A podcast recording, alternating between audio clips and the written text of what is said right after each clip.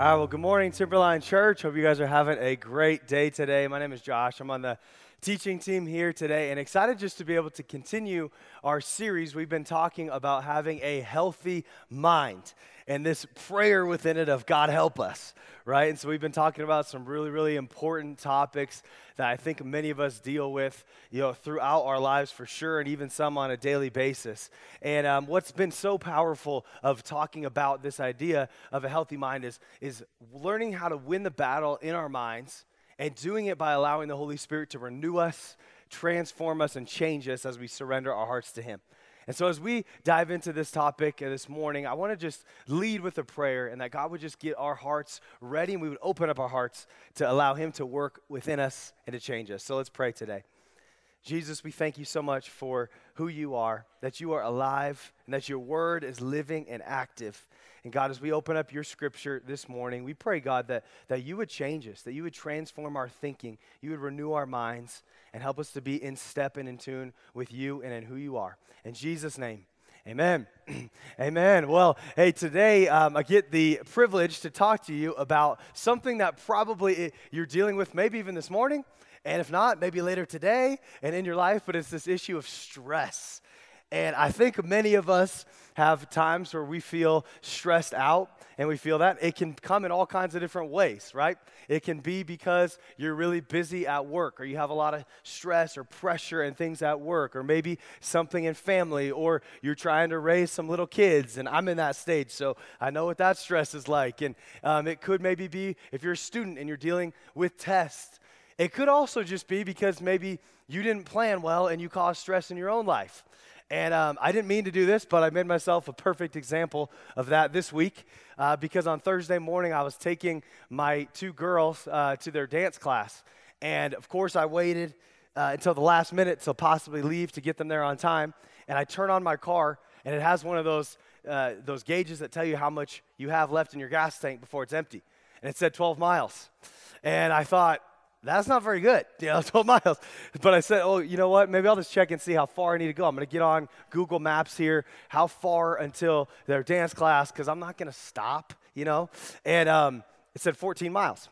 And so, so you know, so uh, I just said a few prayers. You know, I think God helps us. No, just say, may God just said maybe plan better or get gas, you know, all the hundred other warnings you had, right?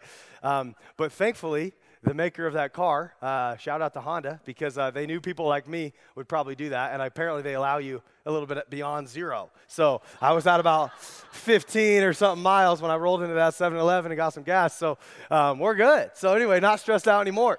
Um, but sometimes stress, you know, we can cause on our own, and so just want to talk about this idea and stress of, you know, I think there there is this, it's easy for it to be something that, that can affect us in negative ways. And so there's even some statistics, and I don't think this is anything shocking probably to any of us because we know we deal with stress, but I want to read this to you. These are statistics from the American Institute of Stress, and they say about thirty-three percent of people report feeling extreme stress, and seventy percent of people experience stress that affects their physical health.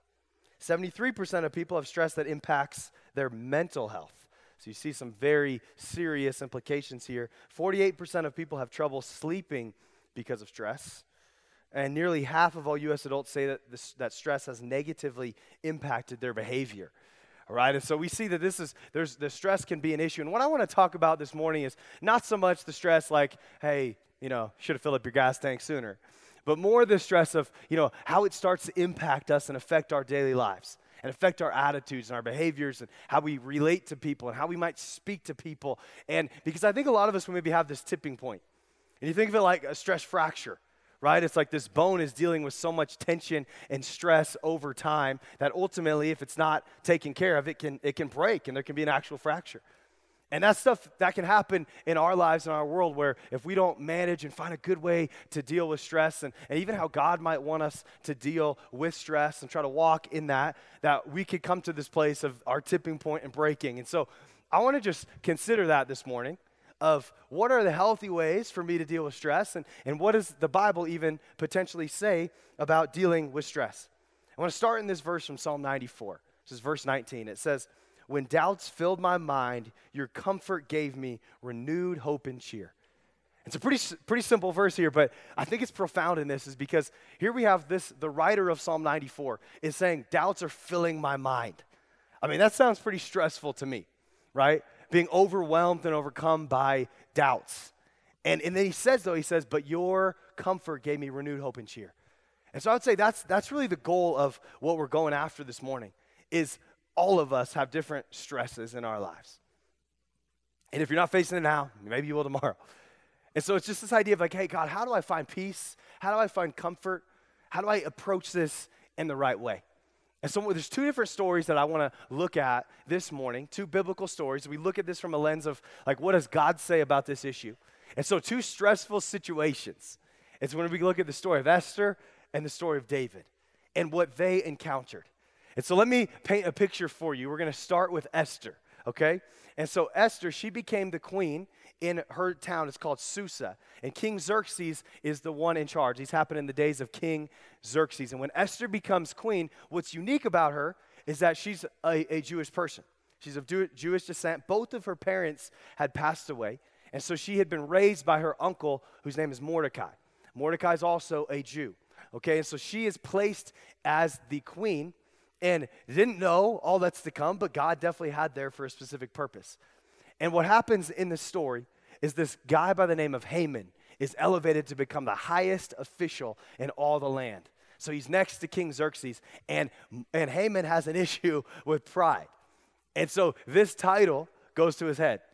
And with that, he expects all the people, when he walks through the land, he expects everybody to bow down to him and to worship him. And all the people, they follow suit, and they do it, except for this one guy, and that's Esther's uncle named Mordecai. Mordecai's a God-fearing man, and he will not bow down to Haman. But this causes a major issue for this prideful man. And he devises this scheme, and he comes before the king, King Xerxes, and he says, hey, I don't like what Mordecai's doing, and he develops this whole plan where King Xerxes actually signs off on a decree to an- annihilate and get rid of all the Jews in the land. So not just Mordecai, but all of the Jews. And, and this gets this decree gets out to all the people. And the Jewish people hear about it and obviously causing a major amount of stress, right? And fear and anxiety and worry and what's going to happen next. And Mordecai thinks, okay, well, Esther is the queen. And Esther has access to King Xerxes. Maybe she can go in our, on our behalf and behalf of our people and speak to the king. And so she sends this request to Esther and says, will you come before King Xerxes and, and plead for our people? And that's where we're going to pick up the story. If you read with me, it says Esther chapter four, verse ten. It says, then Esther told Hathak, one of her aides, to go back and relay this message to Mordecai. So responding to this ask. And she says, all the king's officials and even the people in the provinces know that anyone who appears before the king in his inner court without being invited is doomed to die unless the king holds holds out his gold scepter. So it's high stakes here. And the king has not called for me to come to him for thirty days. And so Hathak gave Esther's message to Mordecai. And Mordecai sent this reply to Esther. Don't think for a moment that because you're in a, in a palace, you will escape when all the other Jews are killed. And if you keep quiet at a time like this, deliverance and relief for the Jews will arise from some other place. And so we see Mordecai's faith and his belief in God even in the midst of this trial. But you and your relatives will die, and who knows if perhaps you were made queen for just such a time as this. And that is such an amazing line in Scripture. And we've had Bible studies written about the book of Esther with this title of For Such a Time as This. And so how amazing and how encouraging that God, maybe God's placed you in this moment to be here for your people. But when I take a step back from that, I think if I'm Esther, that sounds like a lot of pressure. You're telling me I need to go before the king, and the rule is I'm not allowed to come unless he asks me to come. And if I do, I'm putting my life at risk. What if, what if Xerxes didn't sleep good last night? What if he's feeling sick? What if he's upset at one of his other people and I show up at the wrong time and he wants me killed? And so she's dealing with this, but but Mordecai says, what if you were made queen for such a time as this? And but she hadn't been called to come before the king in thirty days. thirty days. I could think maybe she's thinking he forgot about me. Maybe he doesn't care about me anymore. Maybe he's moved on. And so this is a difficult situation. And you can imagine the stress as, as Esther's contemplating, do I do this? Do I risk my life? But if I don't, This could be for all of my people are in trouble. All right, so we're going to say that story. Talk about stress there. But now I want to look at David and David and his story. All right, so I'm going to look at three chapters in First Samuel. And, and we see over these three chapters a lot of up and down in David's life. First Samuel chapter sixteen, he gets to be anointed as the next king. So Samuel comes, and even though David is a young boy, he is called by God to be the next king of Israel. And then after that, First Samuel seventeen is maybe the most famous story in all of the Bible. That's when David defeats Goliath. With a sling and a stone, he takes down a giant. And we love to talk about that story. So you can see David, he has, God is on my side, God is with me. But then First Samuel eighteen, the story changes for him. Because what happens is there's a massive parade and a celebration in the land. And the people start to cheer and celebrate what God is doing. And they say this thing, and they sing this song where they say, David has killed his tens of thousands, but Saul his thousands. And, and so Saul, as king, does not like that. Because he said, David works for me, you know. He's part of my military commanders. And you're saying he has more than me? And what that does is starts this, this, this attack of jealousy and of anger of Saul towards David. And even in this, we see that David was playing the harp to provide peace and try to help Saul. And he is overcome with rage, and he throws a spear at David. And he tries it multiple times. David does a good dodge, like he must be pretty quick. Gets away from the spear. But what ends up happening is he ends up running away because it's not safe to be around King Saul. And he ends up spending the next portion of his life with his men, hiding in caves and running away from Saul as he's trying to kill him because he does not want him to be the next king. He wants his own bloodline, his son, to be king. And what I think is really awesome is when we read the Psalms, many of the book of Psalms, many of those Psalms are written by David. And in some of those that David wrote, he explains to us where he was when he wrote that particular Psalm. And Psalm one forty-two is one I want to read together this morning. And this Psalm was written while David was in one of those caves. All right, so just imagine that. Feeling like you're running for your life, and you're hiding in a cave. And this is what comes out. And just see the intensity of the words in this psalm. And I think we can definitely determine the real stress of these words. He says, I cried out to the Lord. I plead for the Lord's mercy. I pour out my complaints before him. And I tell him all my troubles. And when I'm overwhelmed, you alone know the way I should turn. Wherever I go, my enemies have set traps for me. I look for someone to come and help me. But no one gives me a passing thought. No one will help me. No one cares a bit what happens to me. Then I pray to you, O Lord. I say, you are my place of refuge.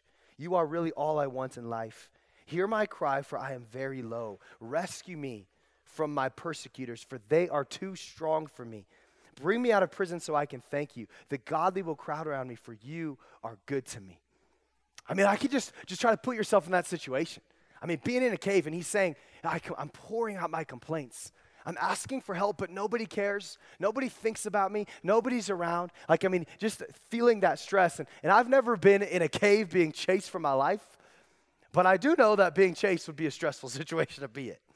And it makes me think of, and maybe some of you guys have had this happen, but have you ever had a dream where you're being chased? You know, I don't know why that happens to us while we're sleeping, but in the middle of this dream, and if you're anything like me, if I'm having one of those bad dreams and I'm being chased, I'm always really slow. You know, it's like you're stuck in mud. You got weights. It's like people are nodding on with you. You've been there too. And, and it's stressful. You wake up and you're like, I remember wake up sweating and being like looking around like, oh, thank you, Jesus. I'm just lying in my bed. Like, I'm fine. I don't know why I'm, I'm feeling chased, but I'm I'm feeling chased, right? It's that stressful thing. And and even like for me as as a child, I actually had some pretty stressful nights sleeping and didn't even really know much about it. But um, I was a sleepwalker as a little kid. Like, you know, eight-year-old kid, sleptwalk all the time. And, and um, it was funny because I'd wake up in the mornings and I would have no idea. I just thought I had a good night's sleep. But my parents would tell me, and this was night after night after night. We lived in a two-story home, and I had my bedroom in the basement. And every night I would get out of bed, like awake but not awake, go down the hallway, up a flight of stairs, another hallway, up a flight of stairs, down a hallway into my parents' room. And I'm still sorry to my parents today for this because it sounds like a horrible way to wake up. But I would go, and they would tell me I would go, and I would stand at the edge of their bed and just breathe really heavy, all right? And so my poor parents would wake up, oh, man, he's there again. And they would say, they would just say, Joshua, go to bed. And I I would just turn around and go down the stairs, go ahead and go to bed. Like that was that, that was my normal nightly routine. And I don't know what the deal was, if I was stressed out or what I was running from, you know. But I wake up in the morning and I hear it. And so for the most part, it was totally harmless. You know, I just slept, walk, whatever, little kid. But the thing is, my neighborhood, I had some really good friends. And um, and so we lived across the street from my good buddy Taylor. And Taylor and I were, were friends. And so one night we were hanging out kind of later into the evening. And we got the go-ahead from our parents that we could spend the night. Like I could stay the night at his house. And so I was so excited. Yes, I get to stay the night at his house. I just, as an eight-year-old, didn't really realize that he lived across the street from me in the exact same floor plan of a house, just turned backwards. Okay? So maybe you know where this is going. But just, just know, I woke up the next morning, had a perfect, beautiful night of sleep. And I'm here at breakfast with his family in his house, and his parents come downstairs and they say, "Josh, how you doing?" "Oh, great. Yeah, thanks, guys. Thank, yeah, thanks for having me here." And they say, "Well, like, you have like, was your night okay? Do you know, do you know what happened?" "No, I slept in a dream." And they said, "Well, last night in the middle of the night, we woke up because there was a kid in our room," and uh, and they said at first they realized they thought, "Oh, it's has got to be this has got to be Lauren, Taylor's little sister." And and so I was like highly offended by that. Like, what do you mean? You thought it was her? And then they said, no, no, no, the way he kind of sounds maybe like a guy, like I think it's his younger brother, Blake. So I'm like, now, you, now I'm even like a six-year-old? Like, what is it? And so then they said that they weren't sure who I was. And I mean, I wasn't awake for this. So I hope, I don't know if they're telling the truth, but they told me, they said I wasn't, they didn't know who it was. So they told me to get into the bed with them, right? And so they could comfort their child. They thought it was one of their kids. And then apparently I did that, and they realized this was not their kid. This was their buddy's friend. And so what they did is then they walked me downstairs, put me back in bed, fell asleep, and I kid you not, I didn't remember any of it. Like, that's just, that's what I did. And so that was a very stressful, uh, embarrassing moment in my life. But uh, thankfully now, by God's grace, I uh, grew out of that and don't do the sleepwalking thing anymore. Uh, I'm just hoping my kids don't do it to me like that. But uh, uh, what a what a crazy experience. And so I do apologize if any of you guys have a dream tonight where you're getting chased, just since we talked about it. If you do, I hope you wake up in time, all right? So, um, but I just think about that for David, like being chased and how stressful that would have been. And so let's look at how Esther and David, how they dealt with those situations and what they did. And so we left Esther at this place of she had to decide, am I going to go before the king or am I just going to play it safe? And this is her response when Mordecai asked her to go. Verse fifteen in Esther chapter four. He says, "Then Esther sent this reply to Mordecai, her uncle. Go and gather together all the Jews of Susa and fast for me. Do not eat or drink for three days, night or day. My maids and I will do the same. And then though it is against the law, I will go in to see the king. I must die. If I must die, I must die." And so Mordecai went away and did everything as Esther had ordered him. I mean, what an amazing response. But I mean, she's in this place of stress. I don't know what's going to happen. I don't know how King Xerxes is going to reply. And what I do know is this for Esther. She didn't sign up for this, right? And I think that's the reality with stress so much in our lives is it's stuff that happens to us that maybe we can't always control it. But but how do we react? How do we respond? How does it impact our attitudes and, and the way that we live and the way that we work and how we relate to people around us? And so a couple things that I see from Esther in her response here is, is just this first thing is to tell God about your stress. Is that her response was, I'm going to spend three days in prayer and fasting. It wasn't, I'm going to go and develop this great plan. I'm going to get this huge army to fight against King Xerxes and Haman. It was, I'm going to spend time in prayer. I'm going to tell God what's stressing me out. And I think that's something for us to maybe take of what is it, what is it that's causing the stress and anxiety in my life right now? And am I willing, can I just bring it before the Lord? Just take a moment to rest, to slow down, and just to let him know. And he's not afraid of our issues or our concerns.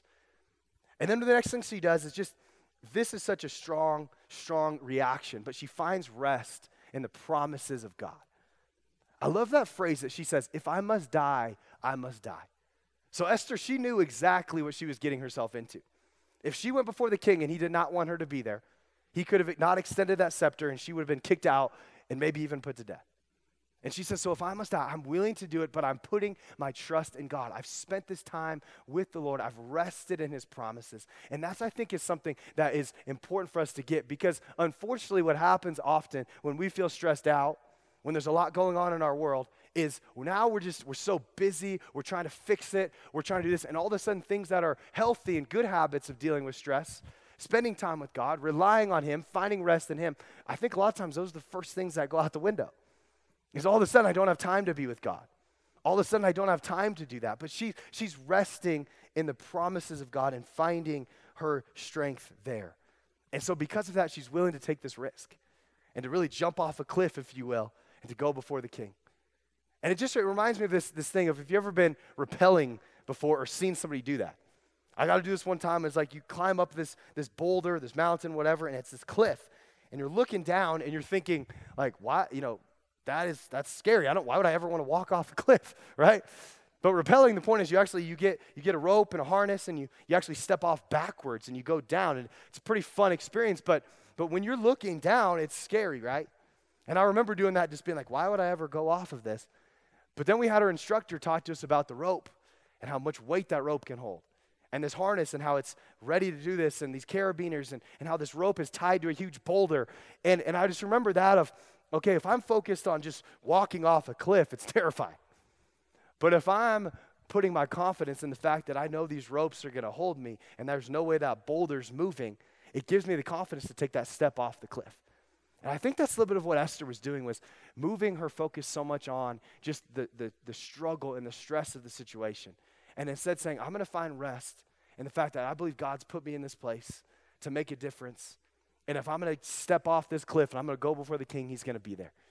And I think we can do the same when dealing with our struggles, and like we can find that rest in the promise of God. The situation we're in may not be restful, but the fact that God is with us and won't leave us is something we can find confidence in. And as she approaches the king, She, he hears her request, and Esther saves all of the Jewish people because she went in that bold way. And so an amazing story. And then David, we left David in a cave, right? David being chased by Saul. And as I said before, the book of Psalms, there's so many different Psalms where he wrote them in the midst of that struggle. And Psalm eighteen is one of the Psalms. It's an amazing, beautiful Psalm. But he actually wrote it, and it said, after the Lord rescued him from all his enemies and from Saul. That's the context of writing this. And so I want to read a couple scriptures from Psalm eighteen. And I hope as I read this, it's just, even just reading God's truth over all of us this morning, to think of, he just came through a really stressful time, and this is what he learned about God.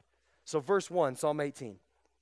I love you, Lord. You are my strength. The Lord is my rock, my fortress, and my Savior. My God is my rock in whom I find protection. He is my shield, the power that saves me in my place of safety. I called on the Lord who is worthy of praise, and he saved me from my enemies. How awesome is that? And I think it just brings up a question for us this morning. This is a question of, what are we running to for safety and security? Like, when we deal with stress and anxiety and worry, these are very real things. What am I running to? What's my mechanism for trying to get over this and get out of this? But what I see from David is something that's so incredible. That he says, God is my refuge, that he is my place of safety. And I want to hold to that too. That it's not just that I have to go and look and search for, for safety and things that make me feel secure, but actually God himself is my place of safety. And when I feel like I'm struggling and underwater from all that's going on in my life, that he's one I can hold on to and I can cling to, because he alone is my place of safety. And so I think it's so important for us that, like we said before, instead of ditching our good habits in the midst of stress, to really find ways of, hey, what helps me in my stress? And it could be something real practical. It could be getting exercise and good sleep and spending time with good people that encourage you and build you up. But I think certainly one we don't want to ditch is saying, hey, I don't have time to be with God. And I think unfortunately that happens too much. I'm too busy to come to church and be in the community of believers or in a small group, or I'm too busy to pray, or I'm too busy and I don't get enough rest to get up early and be with God. But David in Psalm eighteen six, he made that a priority. He says, in my distress, I cried out to the Lord. Yes, I prayed to my God for help. He heard me from his sanctuary, and my cry to him reached his ears. And so David is saying, in the midst of my struggle, I'm going to him. In my distress, I'm going to God. And so we want to give you guys throughout this series some real practical ways of dealing with all of these topics, and knowing that stress can impact us in so many ways. And coming to God is a huge thing, but there's also real practical things that we can go after. And, and one of those things we want to offer is the well resources. And we've been talking about this, but if you go to the Timberline website, under resources, there's a thing called the well. And you can go under the different topics throughout this Healthy Mind series. So stress is on there this week. And you can find resources that'll help you dive deeper into this issue. Book suggestions, different articles, podcasts, Spotify playlists, counselors or people to see, just places that you can find resources to really help you win in this. And so I encourage you to take a look at that. And the last scripture from Psalm eighteen I want to hit on as we close here is verse twenty. And read this as how David's testimony through dealing with this stressful time of being chased. He says, "The Lord rewarded me for doing right. He restored me because of my innocence, for I have kept the ways of the Lord. I have not turned from my God to follow evil. I have followed all his regulations. I have never abandoned his decrees. I am blameless before God. I have kept myself from sin. The Lord rewarded me for doing right. He has seen my innocence."